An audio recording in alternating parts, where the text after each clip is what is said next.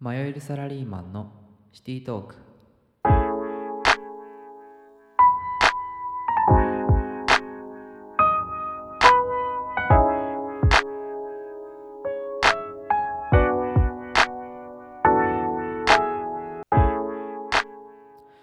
この番組はサラリーマンとして働く私たちが日々の出来事や考えを配信します。そんな配信が誰かの悩みのヒントになれば幸いです。皆様どうもお久しぶりです。ボングでございます。今日は12月19日ということで前回の配信から1週間以上経ってしまったんですけどちょっと今回近況についてお話ししようと思います。でここ最近の近況報告といたしましてソーシャルアパートメントに引っ越すこととなりました。でソーシャルアパートメントそもそもソーシャルアパートメントについて少しお話ししたいんですけどソーシャルアパートメントが何かっていうと、と、簡単に言うとシェアハウスと一人暮らしを足して2で割ったようなイメージです。えっとちょっとねソーシャルアパートメントの公式サイトをちょっと拝見しますね。で、えっと、コンセプトみたいなちょっと4つの魅力ということで今拝見してるんですけどラウンジのある生活。毎日がドラマのような日常。できるのはソーシャルとプライベートの両立。自分に合った間取りが選ばれますと。まあ要するにやっぱ交流を目的としたアパート。でえっとまあえっとラウンジで集まっていろんな人が集まって関われるみたいな。というところそんなアパートです。コンセプトにもあると世界が広がる新しい住居スタイルということでなんかもうテラスアートみたいですよね。なんか楽しそうだなと思って。はい。ででそんなソーシャルアパートメントに住むことになったんですけど、えっと、住むのは、えっと、1月の末から住むことになります。で家賃とかも今私社宅に住んでるのでもう今よりも3倍ぐらい、まあ、住宅補助は一応出るんですけどもう3倍ぐらいちょっとね上がっちゃう管理費とか、えっと、水道光熱費は一応固定なのでそれも含めて3倍ぐらい上がっちゃうんですけどまあまあまあ新しい環境も変わるし環境も変わるしいろんな人とも出会えるかなということで思い切って決断してみました。でこのソーシャルアパートメントに住むに至った経緯というかが1週間ぐらい前本当に先週の日曜日に姉と収録しててでその時にちょっとなんか悩んでるというか環境変えようかなみたいな話をしてた時にソーシャルアパートメント住んでみたらっていうそんなあるんやって教えてもらってでそれからものの1週間で住むことに決まったと。早速昨日ね内覧に行ってきてでそれであやっぱりもう住みますというところでいろいろちょっと考えたりも、まあ、考え言うて考えてないですね。もうなんか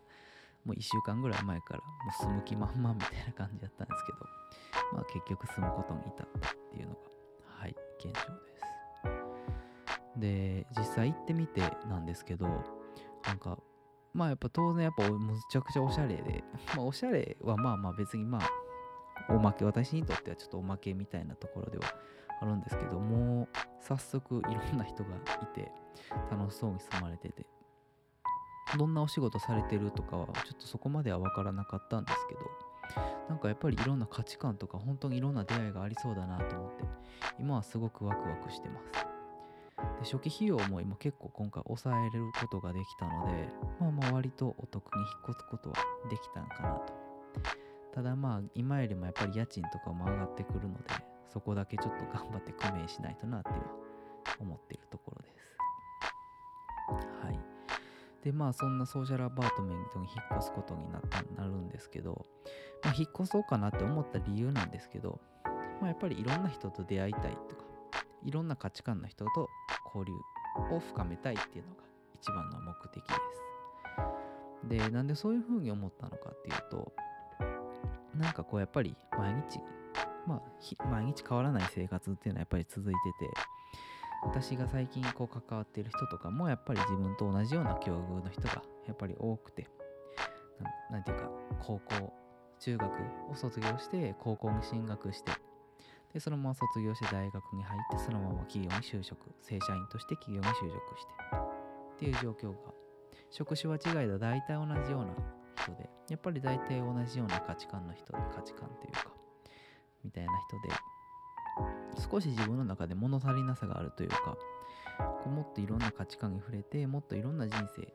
自分が歩む人生みたいなものを決めていきたいというかみたいなものいろんな人の人生に触れたいなっていう思いからちょっと環境を変えてみようかなというところで今回はその交流価値観を広げるという意味で、えっと、ソーシャルアパートメントに引っ越すことにしました。で皆さんはどうなのかわからないですけど皆さんって関わってる人っていうのはどういう人が多いですか？もちろんねこれ聞いてくださってる方20代の方とかたまに40代の方もいらっしゃったりもしてたんですけどこれやっぱりこう自分と似たような人が多いんじゃないかなっていうのが勝手なんですけど思ってます。なんかあのあなたを作ってるのはあなたの友人を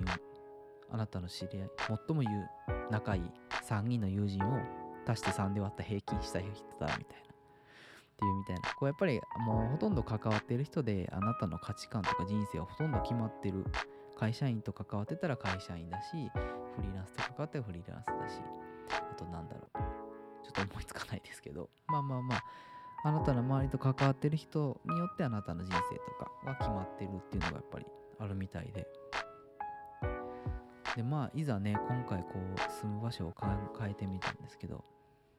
うなんかやっぱ環境っていうのはやっぱすごい大事って言いますよね。環境とか習慣はすごく大事だっていうのはよく,、ね、よく言いますけど、で、やっぱね、こうバビロンの大富豪の教えっていう本ありますけど、あれにもより良きところに住めっていう言われてたりだとか、やっぱり住む環境っていうのはすごい大事っていうみたいなんですけど、何をもって良いところとするのかっていうのはちょっと少し私も思って、私もこうね、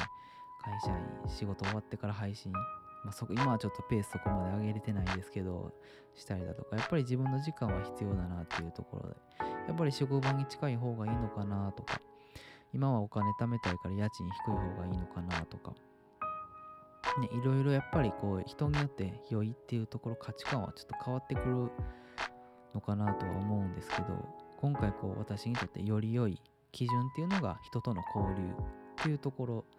で人との交流を良くするためにソーシャルアパートメントに住むというところでなんですけど。どうなんでしょうね。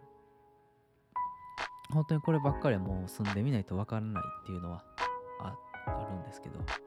今正直むっちゃ不安っちゃ不安なんですけどもちろんお金の面もそうですしもし合わなかったらどうしようとか私はちょっとねあの陰気臭いところが あるのでちょっとめんどくさいところがあるというか